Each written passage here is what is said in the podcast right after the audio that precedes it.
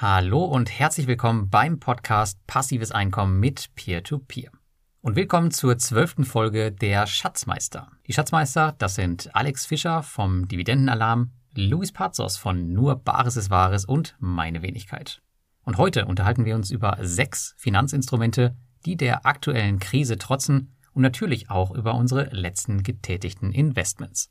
Moderiert wird die heutige Folge von Luis, an den ich nun übergebe und euch viel Spaß wünsche. Schönen guten Abend zur zwölften Ausgabe der Schatzmeister. Wie immer mit dem fabelhaften Alex Fischer, dem ebenso fabelhaften Lars Robbel und mit mir Luis Pazos. Und heute unser Hauptthema. Äh, wir werden jeweils ein Instrument, ein Vermögenswert vorstellen, mit dem man zumindest über das letzte Jahr hinweg äh, gut gefahren ist, beziehungsweise die Krise, beziehungsweise die Best, die wir derzeit erleben, gut überstanden hat und ähm, ja, vielleicht neben Kurssteigerung sogar hier und da noch eine Dividende mitnehmen konnte. Und wir werden das ein bisschen natürlich versuchen zu begründen, warum das so ist und auf der anderen Seite natürlich auch äh, so eine Abschätzung geben, wird das noch lange so anhalten. Beziehungsweise, wenn tatsächlich die Märkte wieder nach oben drehen, werden diese Anlageklassen eher ähm, ja, dann nicht so sehr davon profitieren, ja, weil es dann bei anderen Aufholeffekt gibt. Ja, vorher, wie immer, fangen wir an mit äh, ja, Neuigkeiten von uns. Alex Fischer, was hat sich denn getan seit, unserem, seit unserer elften Zusammenkunft? Äh, Im Depot oder hier bei mir im in Thailand. Nein, außerhalb des Depots. außerhalb des Depots. Ja, wir waren ja, in, wir sind ja wieder zurück aus Deutschland und ähm, ja, organisieren gerade hier so ein bisschen äh, Visum. Habe jetzt noch eine, äh, eine Firma, möchte ich jetzt gründen. Das ist alles so am Machen und bürokratischer Aufwand. Und jetzt hat die Regenzeit bei uns begonnen. Das heißt, es ist jetzt immer oft bewölkt und manchmal regnet es auch ein bisschen. Und wir planen gerade unseren Weihnachtsferienurlaub wie man das auch immer nennt. Da sind wir noch ein bisschen unschlüssig. Wir hatten zwar überlegt, ob wir nach Australien mal gehen, so für einen Monat, aber irgendwie habe ich das Gefühl, alle wollen nach Australien oder ähm, da gibt es einfach momentan noch wenig Angebot. Also das ist schon teilweise sehr cringe da, was die da verlangen. Teilweise 400 Euro am Tag für ein Wohnmobil und so. Also es ist dann irgendwo auch, irgendwie hast du dann auch keinen Spaß. Weißt du, wenn du dann sagst, okay, dann willst du ja einen Monat rumfahren und dann ist es schon ziemlich aufwendig, das alles zu organisieren für so ein bisschen Ferien. Dann gucken wir mal, ob wir vielleicht was anderes machen. Aber ansonsten ist momentan nicht viel los. Regenzeit halt. Ja. Regenzeit halt, ja.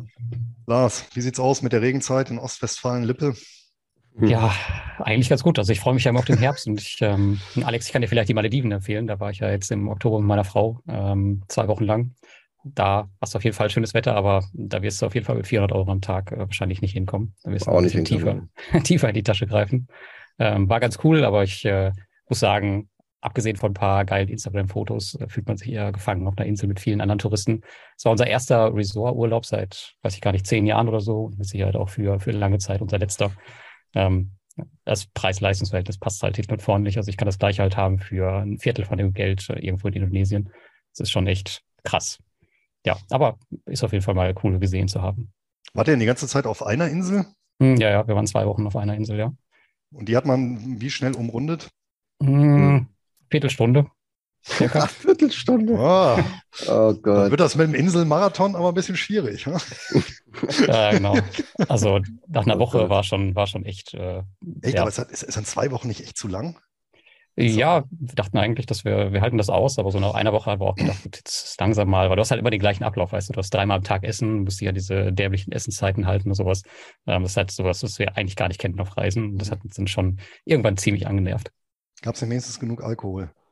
Ähm, wir hatten Soft All-Inclusive, da war kein Alkohol drin, aber wir trinken ja. auch kein Alkohol von daher. Aber ja, generell, die anderen Touristen waren auf jeden Fall alle hackevoll. Vielleicht war das das Geheimnis, einfach diese Insel zu überstehen. Denk mal drüber nach. Ja, um, alles, um alles schnell zu vergessen, ja.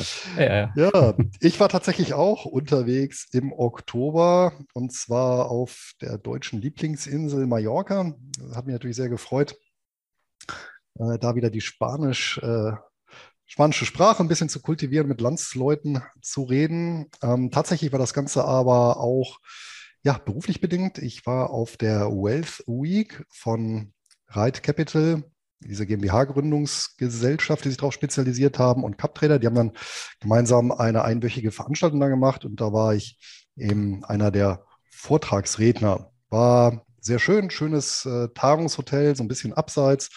Ja, das, ähm, war tatsächlich ein Tourismusboom ähm, zu, dem, zu der damaligen Zeit. Kann natürlich an den Herbstferien liegen. Und äh, ja, ich war positiv überrascht auch von der Organisation auf dem Flughafen in La Palma. Deutlich besser als in Frankfurt. Mhm. Und äh, freundlicher, höflicher sowieso. Also da muss ich immer wieder sagen, weiß nicht, irgendwie immer, wenn ich von Frankfurt äh, fliege, äh, gerate ich immer an ja, äußerst unfreundliche Abfertigungsmitarbeiter. Ich weiß auch nicht.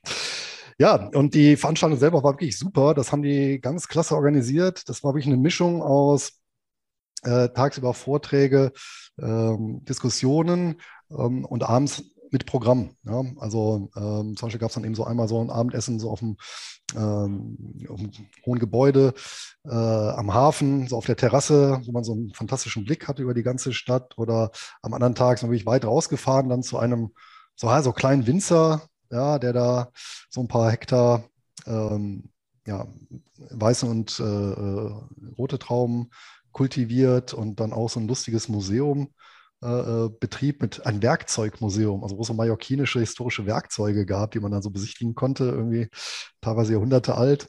Also das haben die wirklich äh, gut gemacht und ähm, ja, wer mir dann nochmal besonders in Erinnerung geblieben ist, mit dem ich mich dann abends lange an der Bar unterhalten, ist der Nils Gajovi, den kennt ihr wahrscheinlich auch, zumindest vom Hören sagen. Die gehört. Okay, ja, der Alex. ja, also war wirklich äh, äh, wie generell die ganze Runde sehr angenehme Leute und auch ja, den Alexander Eichhorn von Eichhorn Consulting. Den habe ich da auch getroffen, war mit dem auch so ein bisschen unterhalten, insbesondere über Derivate, war auch sehr interessant. Ja, das war so eines der Highlights im Oktober. Das andere war natürlich Lars, ich glaube, das war vor deinem Urlaub. Ja, klar, logisch. Du bist ja von da geflogen. Wir haben uns dann auch nochmal getroffen auf der World of Trading Ende September. Ja, genau, das war so nach unserer letzten Folge, aber noch im September. Und ja, da haben wir ja mit, den, mit dem Anton und dem Ritchie auch nochmal eine, eine Runde durch Städtchen gemacht. Genau. Ja, jetzt ein bisschen handfester. Gehen wir unsere jüngsten Transaktionen mal durch. Alex, hast du in der Regenzeit überhaupt Zeit gefunden, dich da mit dem Depot zu beschäftigen und irgendwas zu tun? Ja, ich habe in der Tat mal einen Wert gekauft, mal seit längerem wieder. Und das war die Intel-Aktie. Und Stand heute, habe ich gesehen habe, ist sie sogar immer noch im Plus. Na gut, ist jetzt auch nicht so viel passiert in den letzten Tagen, außer gestern. Aber ja, ich denke, die ähm, strukturieren sich da ganz gut um und es dauert vielleicht noch ein bisschen, vielleicht bis zum Ende des nächsten Jahres. Und dann äh, sollte das dann auch wieder äh, vorwärts gehen bei denen. Also ich mag ja so Unternehmen, die, die vielleicht mal so ein, zwei Jahre mal so durchhängen, dann Möglichkeiten haben, ihr Geschäft neu auszurichten und dann starten die schon deutlich effektiver wieder durch. Ja, und Intel ist ja schon, schon ewig von ganz weit oben nach unten gekommen, hat, glaube ich, Innovations- ähm, oder irgendwelche Innovationen bei den Chips, äh, bei der Chipherstellung irgendwie verpasst. Und das müssen sie jetzt aufholen. Und ja, China-Bashing sind sie auch groß dabei. Also, also sie wollen jetzt Made in USA machen. Ja, und, ganz uneigennützig natürlich. Ja, ja, natürlich, ja. Und, und natürlich dann auch endlich mal Chips für andere produzieren und nicht immer nur die eigenen, was eben alle anderen wie AMD oder auch Nvidia machen. Und ich bin da ganz zuversichtlich. Also Dividende ist gut und die wird auch erstmal bleiben, bin ich mir ziemlich sicher. Es wird jetzt sicherlich viel investiert, aber gut, es gehört halt auch dazu. Aber dadurch äh, werden sie sicherlich ihre Position, die sie ja mal hatten, ähm, einer der größten Chiphersteller, auch wieder zurückholen vielleicht. Und die Taiwanesen werden natürlich dann dort auch Aufträge verlieren. Einfach das Risiko China-Taiwan ist momentan einfach sehr hoch. Und ich glaube, wer dort weggehen kann, der baut sich dort Alternativen auf. Ja, nicht so wie in Russland. Wie viel war das? 85 Prozent Abhängigkeit beim Gas von Russland. Ähm, da versucht man jetzt bei den Chips wahrscheinlich dann auf breiten Beinen zu stehen. Zum Beispiel Apple will auch oder hat sogar schon begonnen, seine Produktion von China teilweise zu verlegen nach Indonesien, Bangladesch und noch, ähm, was war noch? Indien, glaube ich. Weiß nicht genau. Ähm, die wollen sich auch unabhängig machen, wenn mal ja. irgendwas mit China passiert. Und ja, ich glaube, da kann Intel eine gute Rolle spielen. Ja, auch hier schafft natürlich äh, Redundanz bzw. Diversifikation Sicherheit. Ne? Ja. ja, Lars, ähm, beschränke dich nach Möglichkeit auf eine halbe Stunde, was deine neuen Investments angeht. Ja, nenn doch, nenn doch nur die Top 50, die du gekauft hast. Ja, so viel war es aber nicht. Also ich habe ähm, tatsächlich habe ich, ich habe es ja eben im Vorgespräch erzählt, glaube ich, äh, dass ich 25 Prozent meiner einer weiteren oder fünf weitere 25 Prozent meiner Cash-Reserve investiert habe. Damit stehe ich jetzt noch bei 50 Prozent plus Wertpapierkredit. Und das heißt, es haben sich schon einige Werte angesammelt. Ähm, aber ich habe mich bei den Nachkäufen eigentlich größtenteils wie immer auf die Sammelanlagen fokussiert. Das heißt, die drei größten Werte, die ich da gekauft habe, das war der ähm, Vanguard FTSE ähm, All World High Dividend. Das ist so quasi meine persönliche Altersvorsorge, wenn man will ähm, den iShares EM Dividend und den Aberdeen Global Premier Properties Fund. Das ist eine Sammelanlage auf REITs. Ähm, du, den kennst du ja auch. Ich glaube, du hast ihn auch im Portfolio. Ich habe auch ein Portfolio, ähm, ja. Genau, das sind so die Werte, auf die ich mich dabei fokussiert habe. Ansonsten an Einzelaktien können wir kurz noch die Liste durchgehen. Das sind ein paar, aber können wir gerade durchspringen. Das war ähm, BHP, habe ich nachgekauft, ähm, die Diversified Royalty Corporation. Ich glaube, da sprichst du da auch nochmal drüber, äh, Luis. Mhm. Altria, BAT, also British American Tobacco, 3M, Procter Gamble, Franklin Resources, den Medical Properties Trust und ähm, ansonsten noch ein bisschen Kleinkram, da müssen wir jetzt hier gleich noch durchgehen. Aber das waren so meine Positionen, die ich halt in meinem Cash jetzt nachgekauft habe. Und ähm, wie schon beim ersten Mal, ich glaube, es war im Juni, wo ich nachgekauft habe, ging es danach ähm, wieder nach oben. Also scheinbar habe ich da ein glückliches Händchen gehabt. War wahrscheinlich purer Zufall. Ja, aber ich bin halt da immer recht nah an den News dran und ähm, überlege dann halt, okay, wann, wann wäre der richtige Zeitpunkt, mal was zu machen. Ja, mal schauen, wie es so weitergeht. Ähm, Alex, vielleicht noch eine Frage zu dir. Wie bei deinem Cash, ähm, wo stehst du da? Hast du das immer noch fast bei 100 Prozent oder? Ja, 100, 100 Prozent, ähm, so messe ich das ja nicht. Äh, bei mir ist ja praktisch das Vermögen, ne, wenn du 100.000 hast und hast 30 Cash, dann ist es bei mir sowas wie 30.000, äh, wie 30 Prozent. 100 äh, Prozent Cash würde bedeuten, ich habe nichts investiert. Ähm, okay. Mhm. Und dazu betrachte ich bei mir nicht nur den Cash, sondern meine Gesamtliquidität. Und ähm, ja, die kann ich jetzt schlecht bemessen in einem Prozentwert, weil die schwankt ja auch. Ich zahle ja auch mal weiter ein. Und ja, ich will jetzt auch nicht die Liquidität, die mir durch Fremdmittel zur Verfügung stehen, jetzt als, ja, als Cash deklarieren, als, weißt ja, also Liquidität ist da so das, das beste Wort und nach meiner Planung dürfte ich jetzt den Höchststand erreicht haben im Ende des Jahres, also zum Ende Dezember, Anfang Januar. Dann werden noch mal ein paar Konten, Sparkonten leergeräumt und so, je nachdem, wenn wir nach Australien fahren oder nicht, wird es halt mehr oder weniger.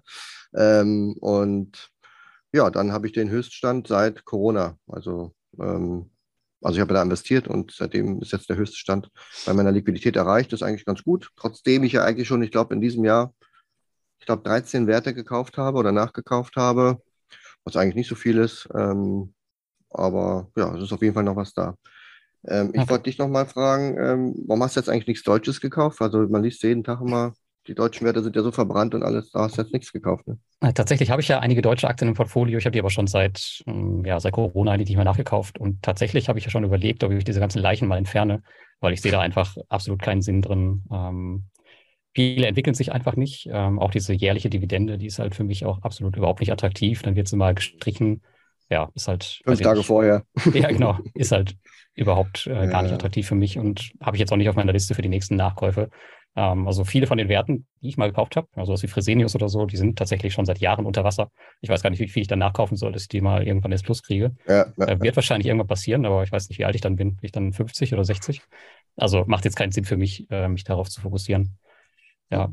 Ähm, Alex, vielleicht noch einmal zu dem Cash. Also ich mache es bei mir ein bisschen anders. Also ich halte immer tatsächlich 10 Prozent ähm, von meinem Aktienportfolio äh, in Cash und danach messe ich das immer. Also von den die 10% ergeben dann quasi die 100% Cash, die ich dann halt immer in den Markt fahre und halt immer mehr mit Dividenden zurückhole und dann wieder auffülle.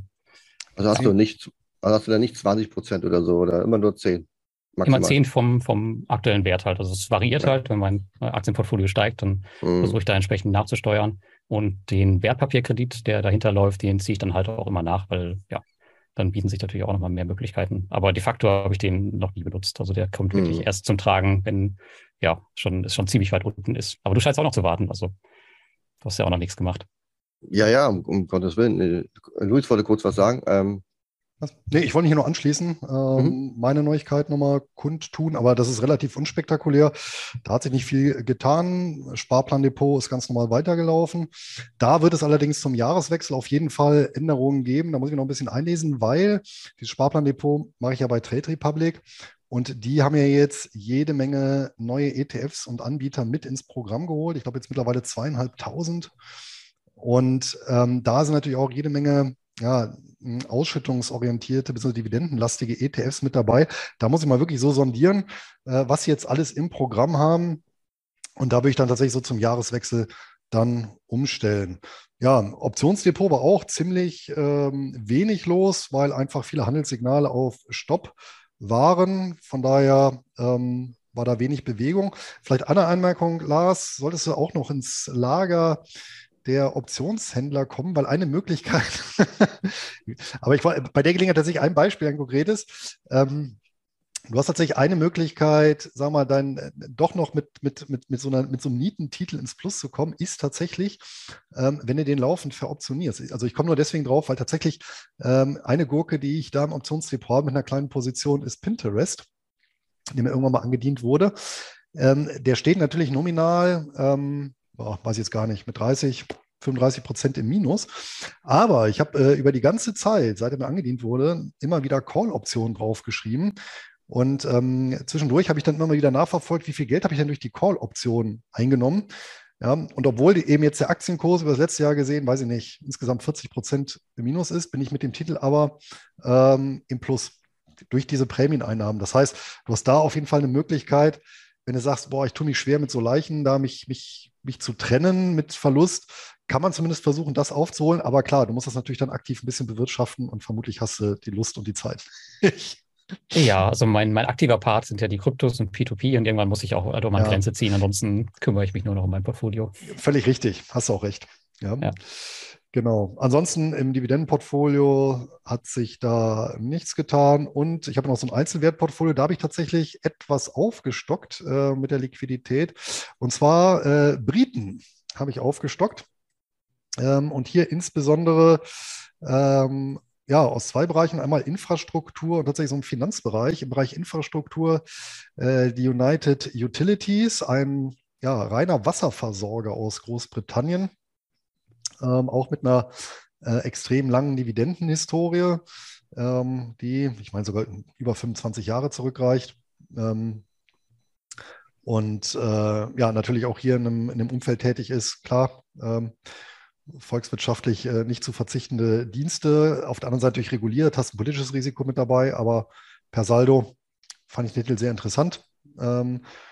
Und äh, so im Bereich der Vermögensverwaltung äh, dann eben die Rathbones Group und Schroders, also auch zwei, ja, habe ich ganz traditionelle Vermögensverwalter. Die Rathbones Group, die geht ja zurück auf eine Gründung im Jahr 1700, aus den 1740ern, also ganz, ganz traditionell. So eine Quäkerfamilie, super interessant auch die Geschichte. Und ähm, ja, die haben eben auch ja, ähm, sowohl das verwaltete Vermögen hier ähm, ja, und ihr Dienstleistungsportfolio da deutlich steigern können über die Jahre, als auch eben Kurs und Dividende. Also machten auf mich auch einen guten Eindruck jetzt, äh, zumal da die Kurse etwas unter Wasser gekommen sind. Das heißt, du glaubst auf jeden Fall an die äh, britische Wirtschaft, dass da wieder alles irgendwann in, in, die Spur kommt. Ich glaube nur an den Allmächtigen, aber ich gehe mal davon aus, dass das Ganze in die Spur kommt und ja, dass solche Gelegenheiten, also klar, man weiß nie, wann der Tiefpunkt ist, ja, und es kann erstmal eine Weile runtergehen und natürlich kann das Pfund äh, hier noch ähm, weiterfallen, wobei zum Euro war es ja parallel, das, das hat man ja aus Euro-Sicht nicht gemerkt. Ähm, aber allgemein sind das ja dann eher oder so ein Umfeld und nachdem schon die Kurse deutlich runtergekommen sind und die Währung runtergekommen ist und die Meldungen alle schlecht sind, ist das ja eher zum Investieren tendenziell eher ein positiverer Rahmen. Ja. ja. Und von daher bin ich da recht zuversichtlich. Ja. Gut, bevor wir zum Hauptthema kommen, gibt es denn noch aus irgendeinem Bereich äh, irgendwelche Neuigkeiten? Also, weiß ich nicht, P2P-Bereich oder irgendwas, irgendwas Sensationelles aus dem Aktienumfeld, Alex, zu vermelden? Ja, bei mir sind Oktober und November die dividendenschwächsten Monate. Ähm, da kommt echt nicht so viel rein im Verhältnis zu manchen anderen Monaten.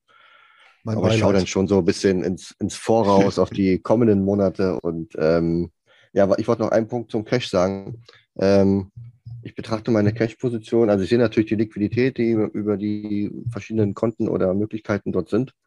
Aber ich habe mir so, ein, so eine Art Tool gebastelt, wo ich dann sehe, ähm, wenn ich jetzt mal in so einer Kaufphase zum Beispiel investiere, dann weiß ich ja in etwa im Durchschnitt, was für Renditen dort erzielt ähm, werden können, also bei den Dividenden.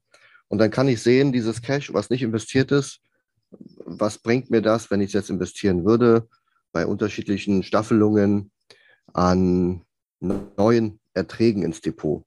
Und das ist schon interessant zu sehen, ähm, ist zwar alles nur Theorie, aber ich könnte ja rein theoretisch auf Knopfdruck alles rausblasen und dann ja. äh, hätte ich ab morgen ähm, ein höheres Income. Und ich finde die Zahl immer ganz äh, spannend zu sehen. Das nenne ich dann bei mir mal die theoretische Dividende.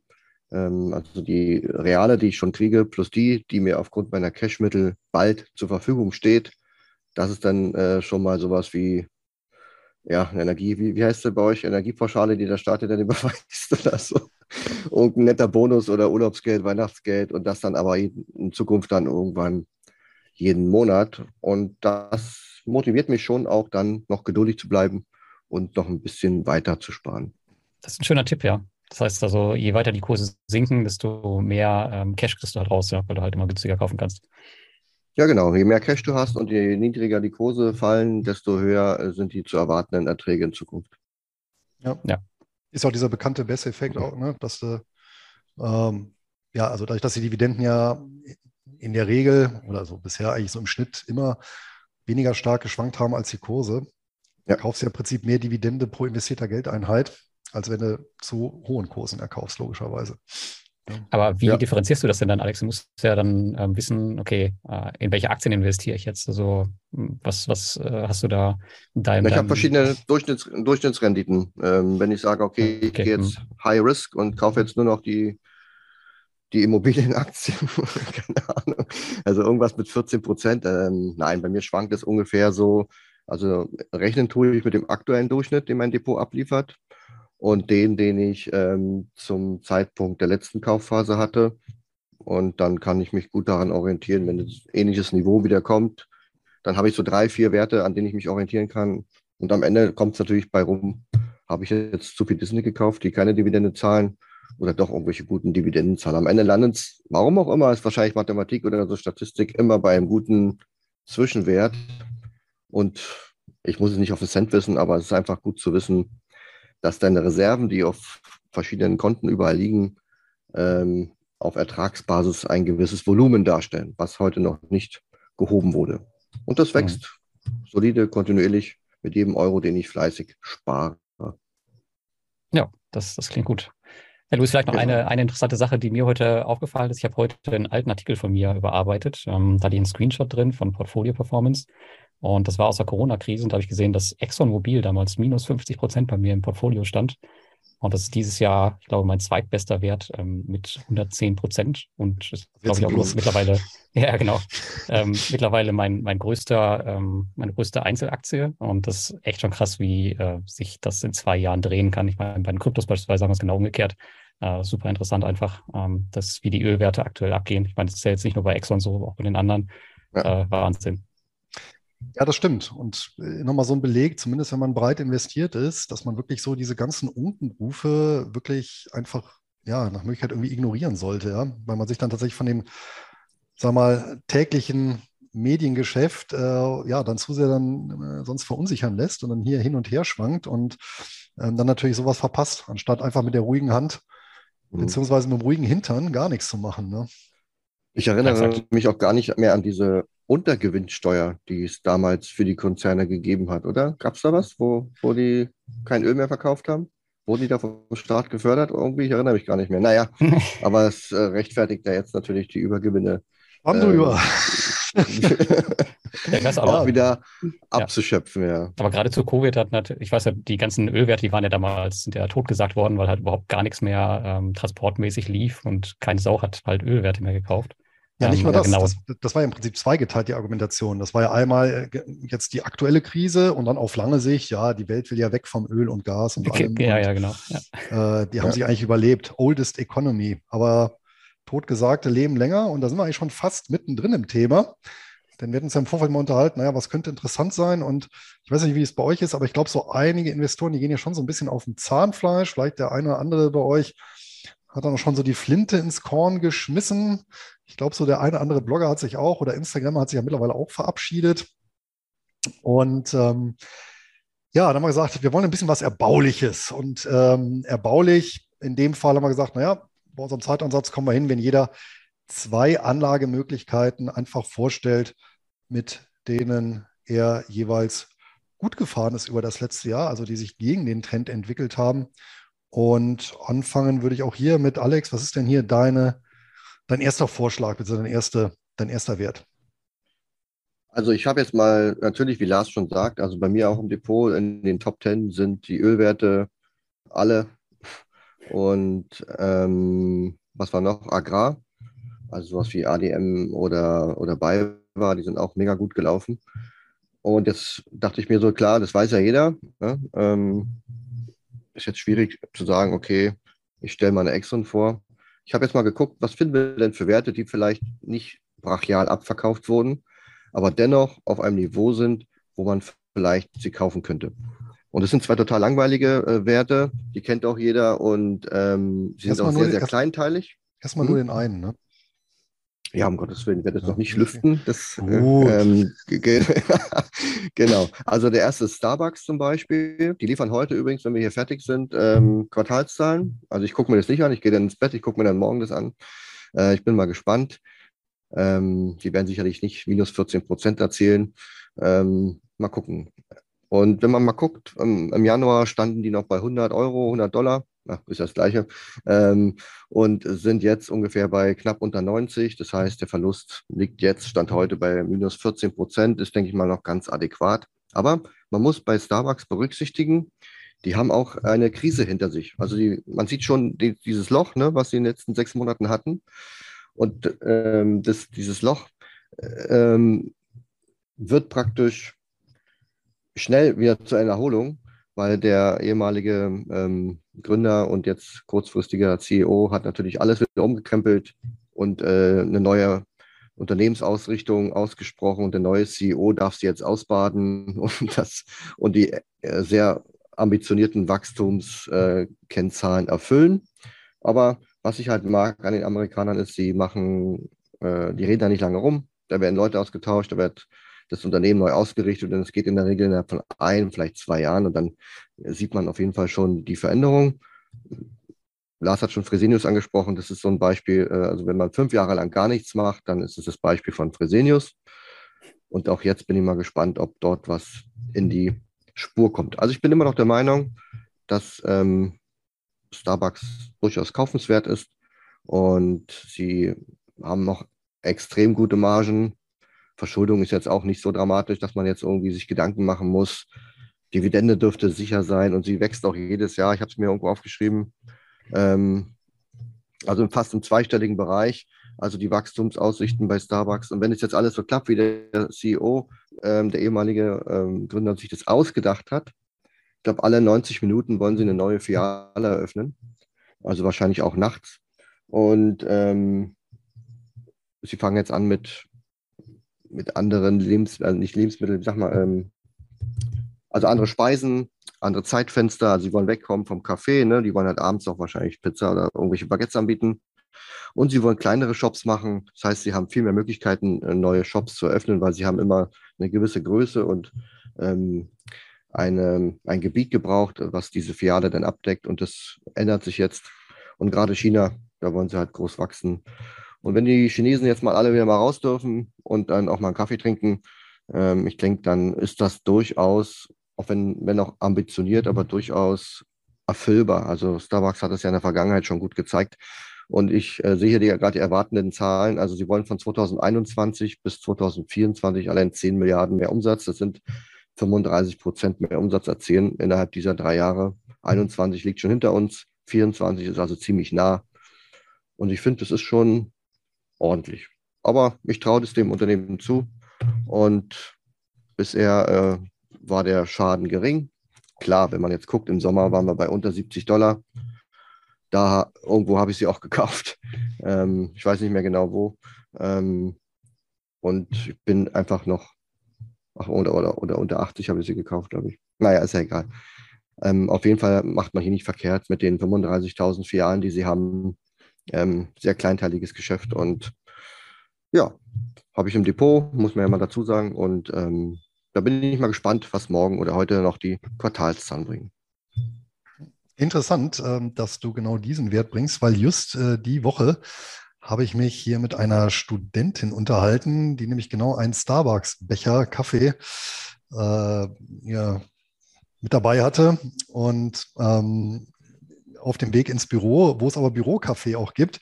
Und dann äh, habe ich sie mal gefragt, was denn so ein kleiner Becher mittlerweile kostet. Und dann meinen sie eben 3,50 Euro.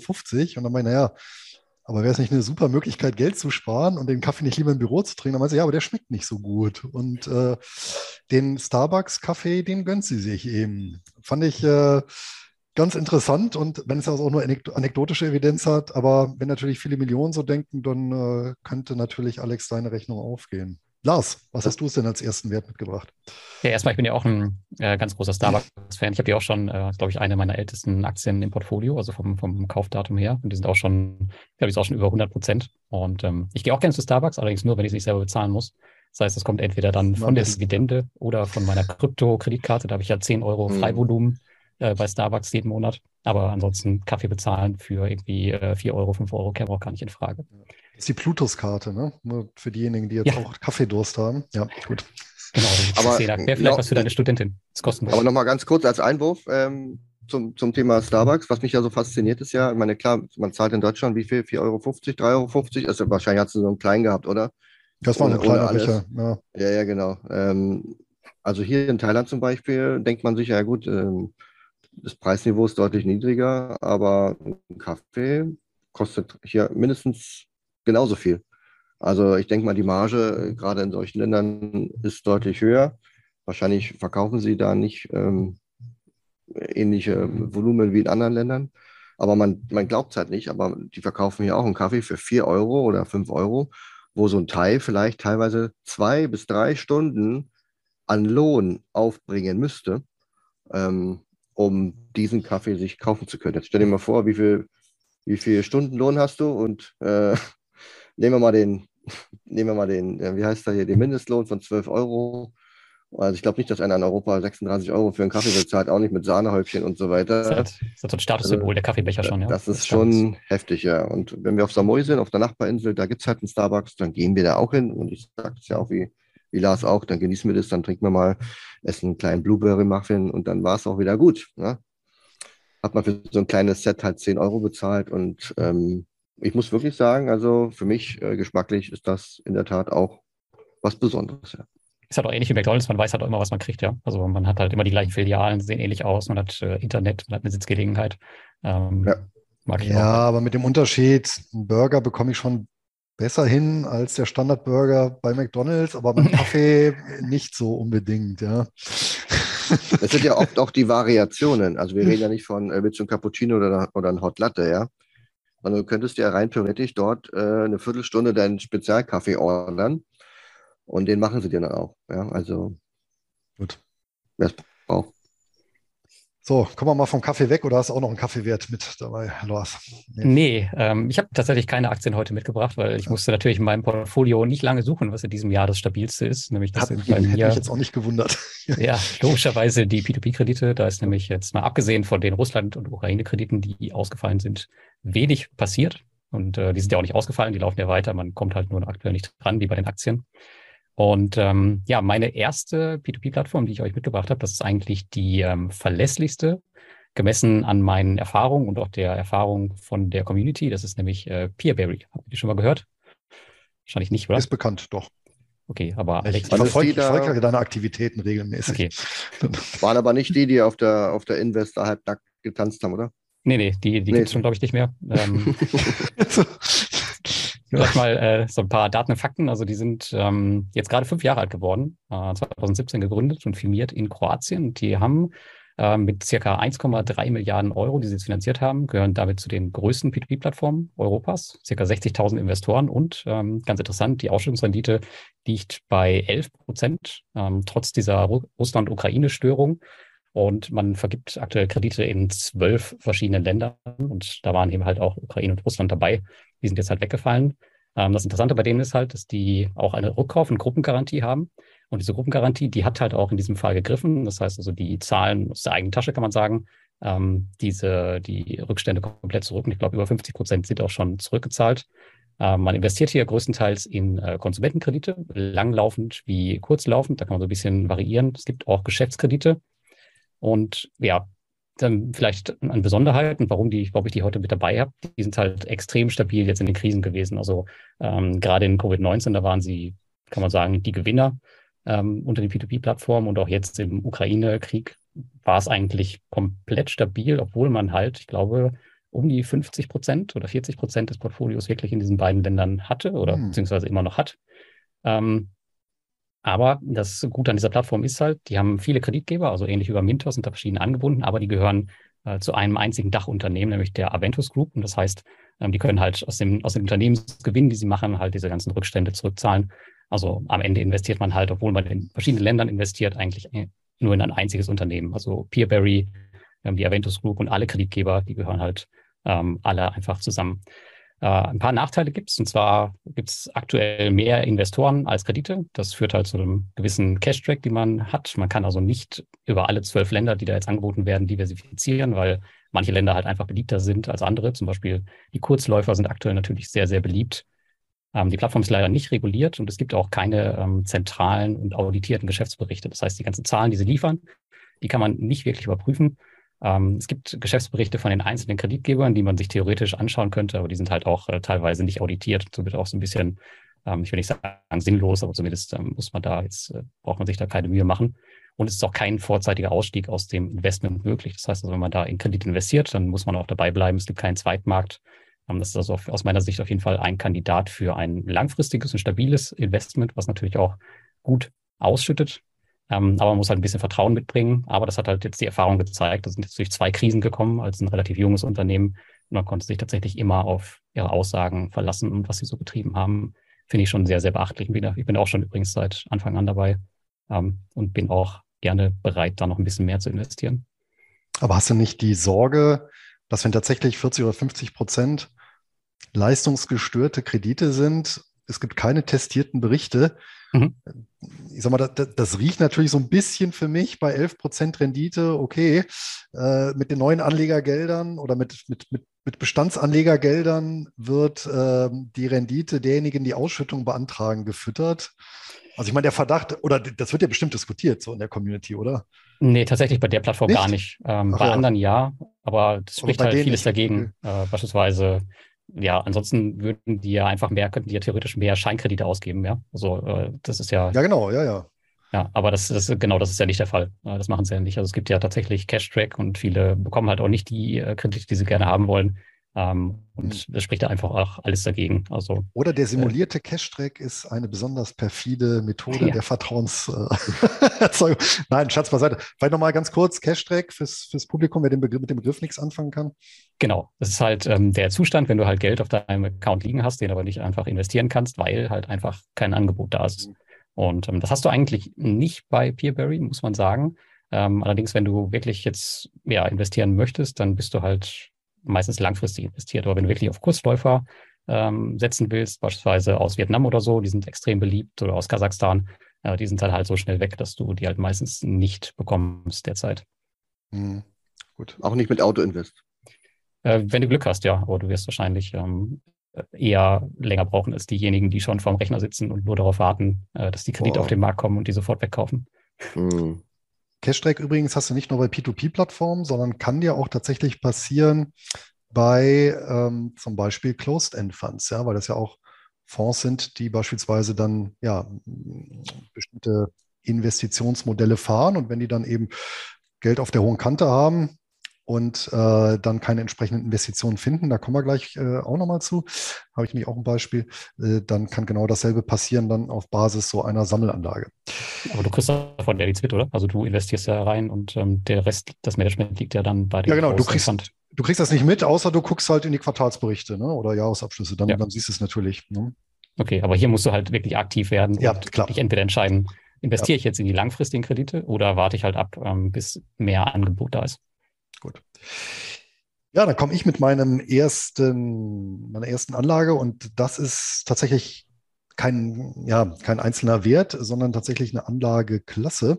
Und ähm, am besten gelaufen, muss man sagen, jetzt, jetzt natürlich nach, nach einiger Zeit Durststrecke, äh, sind über das letzte Jahr die MLPs. Ja, MLP, damit ist jetzt natürlich nicht gemeint der Heidelberger Vermögensverwalter, ich glaube, die sind auch börsennotiert, wenn mich nicht alles täuscht, sondern die sagen Master Limited Partnerships, ähm, profitiert natürlich ein bisschen von dem Energie, was ist ein bisschen, von dem Energie, äh, Öl, Gasboom, also ähnlich wie eine Exxon oder äh, Chevron oder wie sie alle heißen.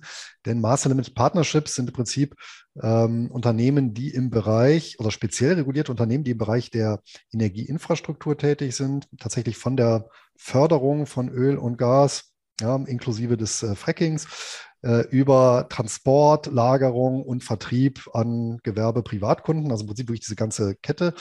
Ähm, in den 80er Jahren wurde in den USA ein entsprechendes Gesetz ähm, erlassen, um genau diesen Sektor zu fördern, weil man wusste, man braucht die Milliardeninvestitionen für ähm, die Energieinfrastruktur. Und genau das ist dann auch passiert. Und ähm, nämlich durch Privatanlegergelder, die dann in den Sektor geflossen sind, weil die natürlich die soll man sagen, das wirksamste Lockmittel überhaupt äh, herausgeholt haben, nicht die Steuerfreiheit auf Unternehmensebene. Das heißt, diese MLPs bezahlen keine Steuern auf Unternehmensebene, müssen im Gegenzug allerdings Ausschüttungen tätigen nach ihren Investitionen und, und, und äh, sonstigen Kosten und Ausgaben. Ähm, und äh, ja, vor dem Hintergrund klassischer eben Hochdividendenwert. Interessanterweise ähm, haben wir jetzt gesehen, so ein bisschen eine Sektorrotation, das ist nicht das erste Mal. Ja? Zum Beispiel in den 2000er Jahren, wo der allgemeine Aktienmarkt ja auch relativ schlecht gelaufen ist, haben die MLPs äh, per Saldo auch sehr gut performt. Ja? Und dann in genau in der Zeit, in der jetzt zum Beispiel die Wachstumswerte äh, dominiert haben, da eher schlecht. Ja? Und jetzt wieder seit einem Jahr wieder hervorragend. Also ähm, man sieht, äh, an dem Charakter ein Stück weit, jetzt zumindest die letzten 20 Jahre sehr gut, ähm, wie man mit dieser Anlageklasse auch sein Portfolio ein Stück weit diversifizieren kann. Hier noch eine Warnung, bitte keine MLP-Einzelwerte kaufen, das hat ausschließlich steuerrechtliche Gründe, denn äh, als Nicht-US-Bürger zahle ich ähm, aufgrund dieses besonderen Status ähm, 35 Prozent Quellensteuer da kann ich mich auch nicht vorab befreien lassen. Die muss ich mir mühsam wiederholen. Ähm, und ich setze daher auf äh, Sammelanlagen. Ähm, konkret gibt es ähm, den, ja, der größte, wahrscheinlich bekannteste US-ETF, ist der Alerian MLP ETF. Da ist im Prinzip der gesamte Sektor drin. Äh, Problem ist hier, MIFID 2 bekomme ich nicht so ohne weiteres bei jedem Broker. Es gibt allerdings ein entsprechendes Pendant von Invesco äh, als UCITS ETF. Das heißt, den kann ich hier bei jedem gängigen Broker erwerben, habe ebenso den gesamten Sektor im Portfolio. Und dieser ETF übrigens ist ein äh, gutes Beispiel für eine intelligente Nutzung eines Swaps. Ja, weil äh, der ETF hat tatsächlich, äh, also der europäische ETF hat ganz normale Aktien im Portfolio und mit einem amerikanischen Partner über ein Swap-Geschäft tauschen die quasi die Rendite. Ja? Und das ist eben der Fall, genau aus diesen steuerrechtlichen Gründen, ja, wo du dann eben steuerrechtlich optimiert äh, eben in diesen Sektor investieren kannst.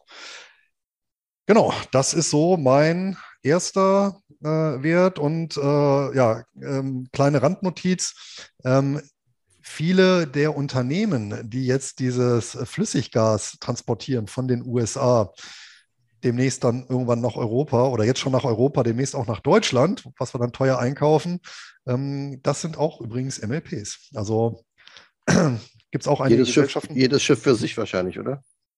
Äh, nein, gibt es äh, Schifffahrtsgesellschaften, die speziell auf dieses äh, LNG-Gas oder LNG äh, spezialisiert sind und dann eben einen Flottenverband haben. Und da kannst du dann auch äh, investieren.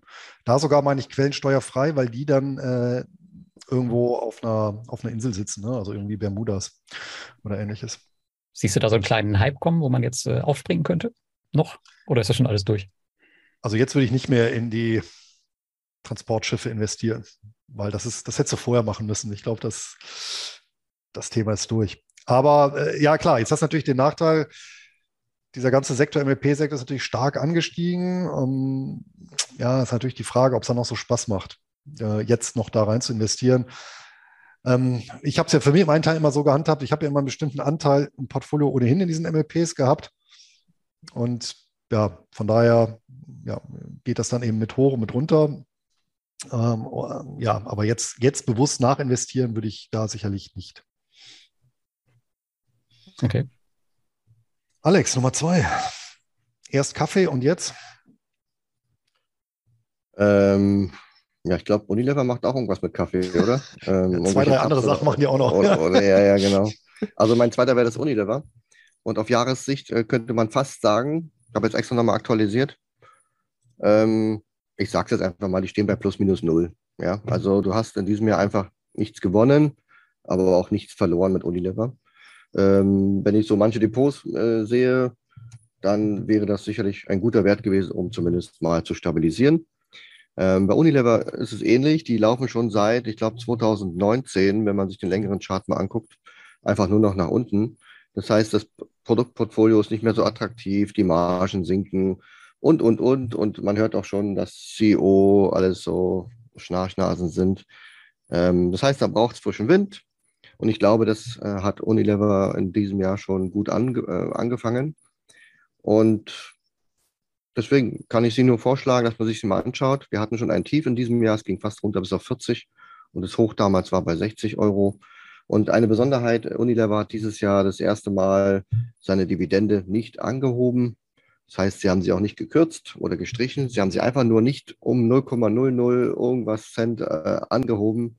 Skandal. Also so schlecht geht es ihnen jetzt nicht bei einer Ausschüttungsquote von irgendwas über 70 Prozent. Also man hätte locker hingehen können aber die haben sich jetzt eben, warum auch immer, da, dafür entschieden, alles für das Unternehmen zu tun, mit Neuausrichtung, Transformation, Schulden, Schulden zurückzahlen, wobei die Schulden sind jetzt nicht so, also die belasten jetzt nicht so das Unternehmen. Aber ja, warum auch immer, ähm, da hat einer vergessen, vielleicht einen Antrag zu stellen, dass Dividende um 1% angehoben wird. Auf jeden Fall ist der Status des Dividendenaristokraten jetzt futsch.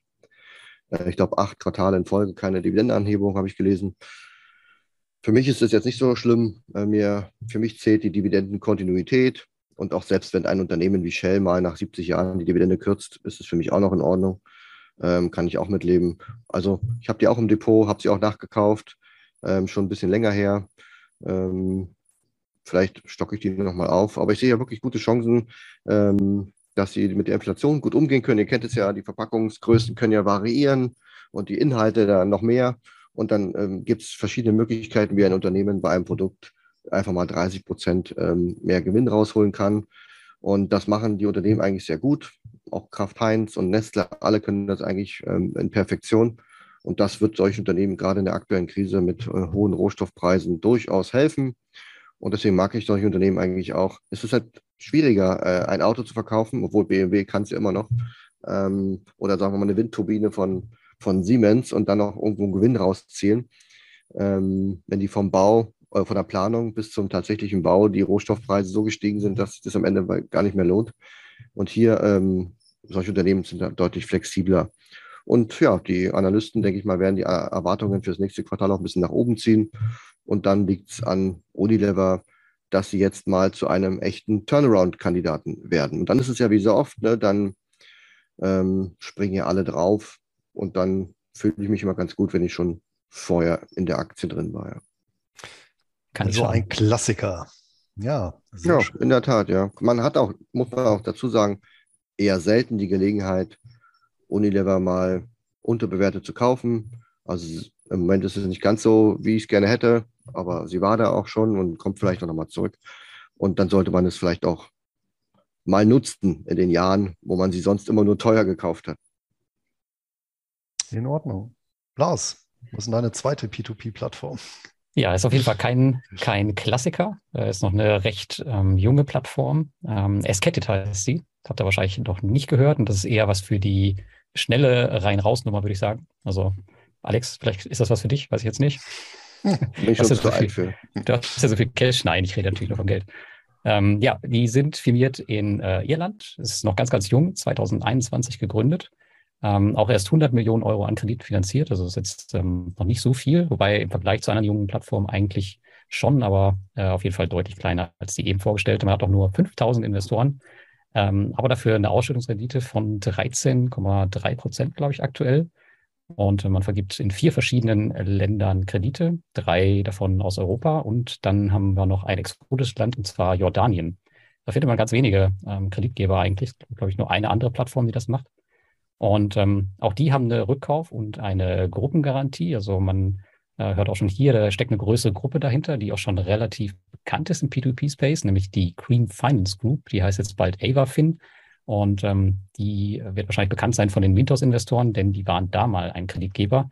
Und die haben jetzt halt ihre eigene Plattform gegründet und haben sich quasi von Mintos sozusagen getrennt und wollen jetzt ihre Kredite ja halt selber an die Investoren bringen, was auch bis jetzt gut klappt. Und das Coole an der Plattform ist eigentlich, weswegen die ganz interessant ist, ähm, für ja, Cash-Parkplatz kann man sagen, kein Tagesgeld. Ähm, man investiert ausschließlich in kurzlaufende Konsumentenkredite. Also die äh, Kredite laufen wirklich nicht länger als zwei Monate, kein einziger. Also meistens sind es so 20 bis 40 Tage. Ähm, und eine weitere Besonderheit bei der Plattform ist die Verfügbarkeit. Also anders als bei Peerberry, da muss man ja wirklich warten, bis das Investment ausgelaufen ist. Und bei hier hat man automatische Strategien, äh, wo man sofort auscashen kann, sofern es auf der anderen Seite ähm, genug Abnehmer gibt. Das heißt also, wenn man über diese Strategien dann auscasht, dann ähm, wird das halt an andere weitergegeben, die halt die, die äh, Strategien noch nutzen. Bei dem Bankrun Run wird es wahrscheinlich auch nicht mehr funktionieren, weiß man nicht genau, gab es noch nicht. Ähm, ansonsten gibt es aber auch noch einen Zweitmarkt, der recht liquide ist, wo man seine ähm, Investments abstoßen kann. Und ansonsten, wie gesagt, die Anlagen laufen auch echt sehr, sehr kurz, ähm, ja, 20 Tage, 30 Tage und auf jeden Fall nicht länger als ähm, zwei Monate. Und anders als bei Peerberry gibt es hier auch auditierte Geschäftsberichte durch den Mutterkonzern und die waren, äh, seit der Mutterkonzern existiert, und das ist, glaube ich, jetzt auch schon über zehn Jahre, waren die auch ähm, immer positiv. Ich glaube, abgesehen von einem Jahr. Ich glaube, das Corona-Jahr war negativ. Aber ansonsten, ähm, das letzte Jahr war auch echt richtig gut.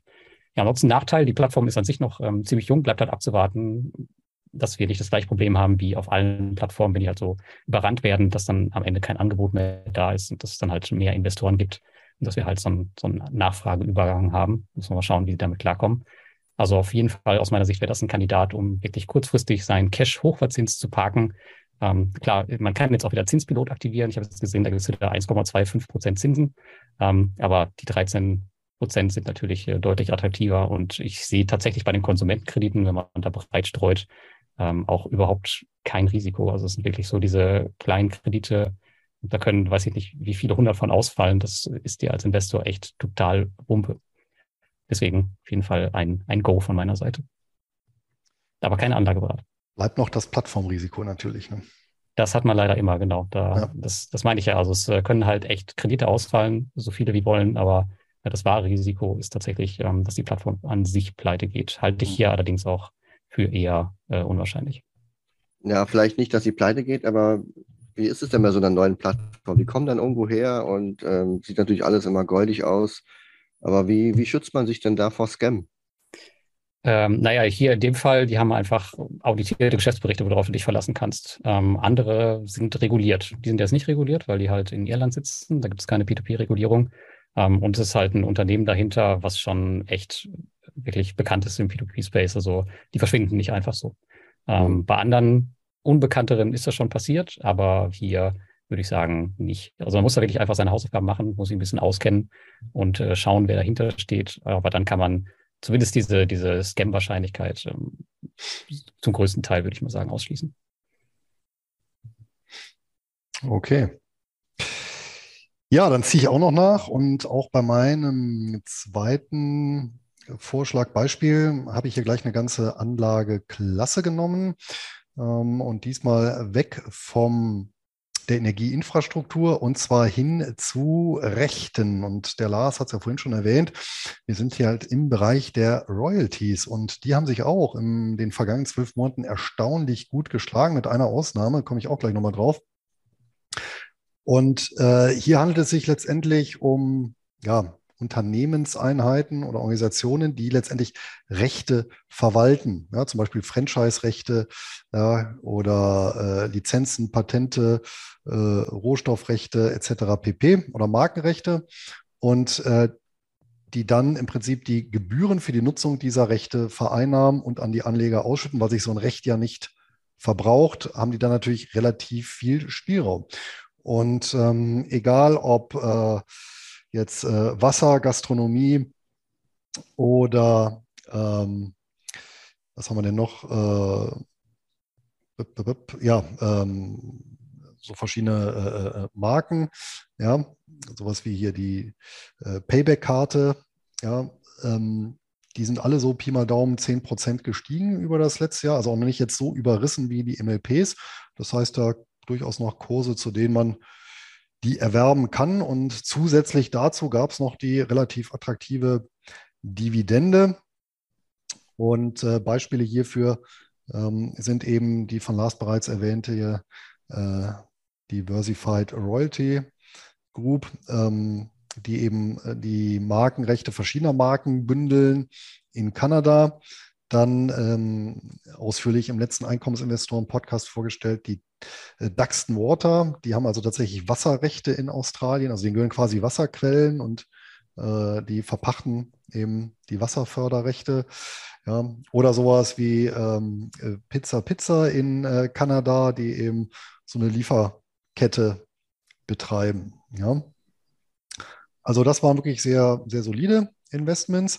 Eine Ausnahme, wir hatten vorher auch schon mal drüber gesprochen, sind tatsächlich die Songrechte. Und ähm, auch ein gutes Beispiel für so ein bisschen, wie soll ich sagen, so ein bisschen medialer Nebel, der da gezündet wurde, insbesondere um einen unserer Lieblinge hier, den Hypnose Songs Fund. Ja? Also ein Fonds, der von Musikmanagern gegründet wurde, von zweien, die dort eben ja, ganze Pakete von Künstlern einkaufen, ja, insbesondere beliebte äh, Hit-Pakete. Ja, und dann jedes Mal, wenn eben so ein Lied, wo die das Recht dran haben, irgendwo auf Spotify oder sonst wo äh, gespielt wird, dann ähm, ja, erzielen die eben eine, eine, eine, kleine Lizenzgebühr und das summiert sich natürlich. Ähm, und ja, da gab es, oder der Hypnosis Songs Fund, der ist tatsächlich um 33 Prozent gefallen ähm, von der Spitze aus. Da gab es einige Meldungen in der Presse. Ähm, zum einen, eine Meldung fand ich besonders kurios, das war eigentlich ein Musikmagazin. Die haben sich darüber beschwert oder die haben gesagt, naja, die Probleme, die die hätten, wäre darauf zurückzuführen, dass die ihre Liquidität äh, ja, jetzt äh, verfeuert hätten ähm, wo ich mich da frage, naja, äh, was sollen die anders machen als mit Liquidität, als äh, dann tatsächlich eben Songrechte zu kaufen. Ja? Also es bringt ja für die nichts, Liquidität zu bunkern. Da sind wir nämlich genau bei diesem Cash-Track und ähm, den habe ich da eben nicht. Also die haben tatsächlich die Liquidität stark abgebaut von äh, 21 auf 22, aber eben dafür eben Songrechte gekauft, muss man auch sagen. Ja, dann wurde auch berichtet, äh, auch auf mehreren Portalen seltsamerweise, dass es da Querelen gibt zwischen dem Haupteigentümer BlackRock und äh, dem Hypnose Songs Fund, ähm, nachdem BlackRock da die Mehrheit erworben hätte und eine Milliarde US-Dollar äh, eingestellt hätte in den Fonds. Ja, also laut dem letzten, laut der letzten Bilanz, äh, und die war Mitte dieses Jahres, ähm, also zum Juni 22, äh, hält BlackRock 3,5 Prozent Anteile und von der Milliarde ist nichts zu sehen. Ja, und diese Meldungen sind schon mehrere Monate alt. Also, also auf jeden Fall Vorerstellung der Bilanz. Also da passt auch irgendwas mit der Berichterstattung nicht. Ähm, und dann haben wir auch mal im Vorfeld geguckt hier, naja, wie sieht es denn aus mit, es gibt noch einen zweiten Musikrechtefonds und äh, der ist interessanterweise mit 30 Prozent ähnlich stark im Minus. Also das scheint dann doch irgendwo so ein Branchenthema zu sein und nicht äh, speziell auf einen oder in dem Fall auf den Hypnose Songs Fund abzustrahlen, zumal die sonstigen Zahlen ganz gut aussehen. Ja, also die Verschuldung ist sehr gering. Ähm, und mittlerweile muss ich sagen, der Börsenwert ist, glaube ich, so eine Milliarde Dollar, Pi mal Daumen. Ähm, aber die, der NAV des Fonds selber äh, mit 1,5 Milliarden, also hier schon deutlich höher. Ähm, das heißt, hier kann ich tatsächlich äh, momentan ja, äh, mit einem deutlichen Abschlag erwerben. Ja, warum ist das so, dass in dem Musikbereich vielleicht jetzt äh, die Kurse eingebrochen sind? Ähm, könnte sein, dass es sich so ein bisschen um Sippenhaft handelt, dass man oder dass viele Anleger auch hier denken, naja, das sind genau im Prinzip so eine Art Tech-Wert, ja, weil eben sehr viel der Einnahmen über solche Portale läuft, wie Amazon Music oder eben Spotify, ja, und äh, die eben im letzten Jahr und vorletzten Jahr sehr gut gelaufen sind, wo dann alle zu Hause hockten, ja, ebenso wie Zoom oder Peloton und ähm, ja, die jetzt quasi in den Abwärtsstrudel mit reingesogen wurden, nach dem Motto, naja, jetzt ist die Zeit vorbei und äh, die Übergewinne der Home Tech Unternehmen, ja, die also eben äh, von dem Eingesperrtsein der Leute profitiert haben, ähm, ja, sind passé und ähm, die haben ja auch besonders viel verloren, ne, das ist ja richtig. Und da wurden vielleicht diese Musikrechte, Fonds mit einkassiert. Ja. Aber wie gesagt, die anderen, die jetzt nicht im Musikbereich sind, die ja, haben sich sehr gut geschlagen. ist natürlich auch schwer, gerade für diese, also die Werte sind ja nicht sonderlich bekannt. Also wenn man die Berichterstattung mal sieht, ähm, da findet man ja nicht sonderlich viel und vielleicht springen Investoren doch einfach dann sehr schnell auf solche schlechten Meldungen an. Ja. Also hier ist ein Investor, ganz kurz. Ähm, ich habe ja letztes Mal ähm, verkauft. Ähm, ich habe mal in den Chat hier bei uns ähm, mal den Link da rein kopiert. Das ist eine Meldung von Blackstone. Ja? Deswegen hatte ich dich vorhin auch gefragt, wegen BlackRock oder Blackstone. Da hat Blackstone allerdings genau vor einem Jahr eine Meldung rausbekommen, dass sie mit Hypnosis eine Partnerschaft über eine Milliarde Dollar machen. Kannst du dir mal durchlesen. Ähm, deswegen hat mich mal gewundert, dieses BlackRock, Blackstone. Ähm, und es kann ich habe bei mir, ja, ja, ganz kurz, es kann natürlich ja. sein, dass auch hier ähm, natürlich dieses Musikmagazin und, und andere Portale das falsch abgeschrieben haben. ich habe ja nur zitiert, ja, ja. was in diesem Magazin drin stand. Ja, ja. Ähm, und dann guckst du natürlich nach und sagst, BlackRock hat er bloß 3,5 Prozent. Aber ich kann ja auch sagen, da ich mir die Top 10 der, der wichtigsten Shareholder angeguckt habe zum 30.06., kann sein, dass Blackstone drunter ist, aber die sind dann auch mit einem Anteil von deutlich, deutlich dann unter 10 Prozent. Da bin ich mir sehr sicher. Ja, also ich habe es jetzt nicht äh, im Detail durchgelesen, aber äh, mir ging es jetzt nur darum, dass es um um Blackstone geht und ob sie da, was auch immer. Genau, äh, kannst du es dir mal anschauen oder zur Not teilst es einfach nochmal dann in den Show Notes, wenn die Leute das interessiert. Also bei mir ist immer so, ähm, Beispiel jetzt Wirecard zum Beispiel oder auch Aurelius war ja zuletzt auch äh, vor einigen, ja, länger, vielen Monaten, letztes Jahr, vorletztes Jahr schon, immer wieder gibt es Unternehmen, wo es immer so Gerüchte gibt, wo, wo immer wieder so ganz krude Sachen ausgegraben werden und es sind oft keine großen Firmen. Also bei Unilever kommt jetzt nichts wenn die CEO irgendwelche komischen Sachen machen, dann werden die halt ausgetauscht. Aber bei so kleinen Unternehmen, ich meine, guck dir Aurelius an, die sind jetzt auch nicht besonders groß, da kann viel gemauschelt werden. Ähm, da gab es mal so einen, so einen, spannenden Bericht, genauso ähnlich jetzt wie in der Financial Times zu Hypnosis. Ich will jetzt gar nicht mit Aurelius anfangen. Ähm, da, da steht bei mir auf, meiner, auf meinem Handout und meiner Checkliste drin, wenn es zu solchen Unternehmen irgendwo Gerüchte gibt und die, die könnten sich bewahrheiten in einem Volumen, wo ich denke, es ist eben keine Nestle, dann denke ich mir, dann gehe ich da raus. Ich habe da gar keinen Bock, diese, dieses ganze mediale Kram zu verfolgen, äh, neue Hiobsbotschaften zu bekommen.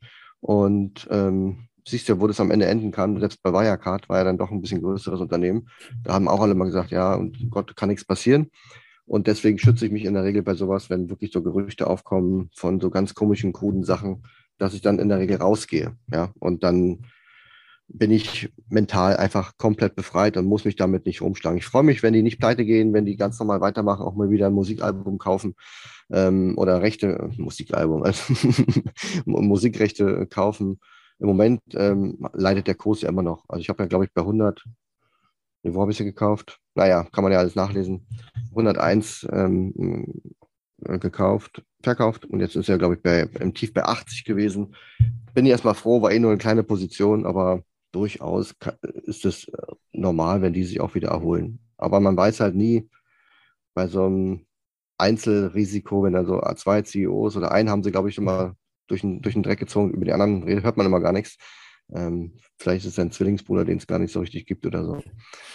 Äh, Mal gucken, was, was noch so rauskommt bist natürlich auch äh, konzentrierter in deinem Aktienportfolio unterwegs als vielleicht der Louis. Und deswegen kann ich ähm, mir schon denken, dass du dann ein bisschen allergischer reagierst und dann einfach sagst, ja. bevor ich mir da jetzt ständig Gedanken drum mache, äh, kicke ich den Wert einfach raus und dann bin ich äh, bei dem, mit dem Thema durch. Naja, ich habe schon 80 Werte und es war wirklich einer, der am kleinsten gewichteten war, weil es war jetzt nur die erste Tranche. Ich hätte es schon noch weiter aufgebaut, wenn es irgendwie ganz normal ja, gelaufen wäre. Aber du musst ja auch in die Zukunft denken, wahrscheinlich. Ne? Also wenn du das, äh, den, den Wert jetzt weiter aufbauen willst, also willst du das dann wirklich machen, wenn halt solche Gerüchte im Hintergrund stehen, dann fühlst du dich da gut mit und ja, wahrscheinlich eher Eben, nicht. Ja. Also bei den P2P-Plattformen genauso. Ja, ich habe mal parallel geguckt. Also BlackRock hat tatsächlich, wie gesagt, 3,5 Prozent Anteil, jetzt 30.06. Und äh, Blackstone taucht überhaupt nicht auf unter den Top 10. Kann natürlich ja, sein, dass die mit irgendwelchen anderen noch eine ja. Gemeinschafts- Gemeinschaftsunternehmen gegründet haben, weil hier die, die, äh, die Top-Shareholder sind äh, zum Beispiel eine Investec, eine Newton Investment Management, Aviva Investors. Kann natürlich sein, dass dahinter irgendwie so eine Blackstone-Ausgründung oder spezielles Vehikel äh, mhm. steht, mhm. aber kein Investor hat mehr als 9,83 Prozent der Anteile. Ja. Ja, also das sind dann höchstens NAV gesehen 150 Millionen. Also da die, die Billion, also die eine Milliarde, sehe ich da nicht. So, ja. Luis, jetzt hat der Hypnosis aber genug Anteil bekommen hier an dem Podcast. Ja, dafür, dass er ja. so schlecht läuft. Ich aber auch. ja. Hören wir erstmal zum Ausgleich ein paar Lieder an, um mir selber die Dividenden da in die Tasche zu füllen. ja, aber unsere Zeit ist auch rum. Ich äh, gucke mal kurz in den Chat, ob wir hier noch irgendwelche Fragen haben. Da möchte man natürlich keine Antwort schuldig bleiben, aber ich sehe, dem ist nicht so. Von daher schlage ich vor, schließen wir hier die Tour der Schatzmeister für dieses Mal. Und ja, ansonsten für die, die später zuschauen, dann bei YouTube oder so, dann einfach ähm, genau. Wir unter das Video Kommentare. einfach Kommentare, genau, können wir immer noch Richtig. später beantworten. Immer noch. Und äh, ich denke mal, vor Weihnachten schaffen wir noch eine Folge, oder? Lars? Ja, bin dabei. Ja, Hab Zeit. Perfekt. Ja, ja. Also im Dezember gibt es noch eine Folge, eine Weihnachtsfolge und bis dahin denken wir uns auch ein schönes Thema aus. Wenn ihr eins habt, schreibt uns gerne einen von uns dreien. Und ansonsten schönen Abend und bis die Tage. ciao, ciao. Tschüss. Mach's gut. Ciao.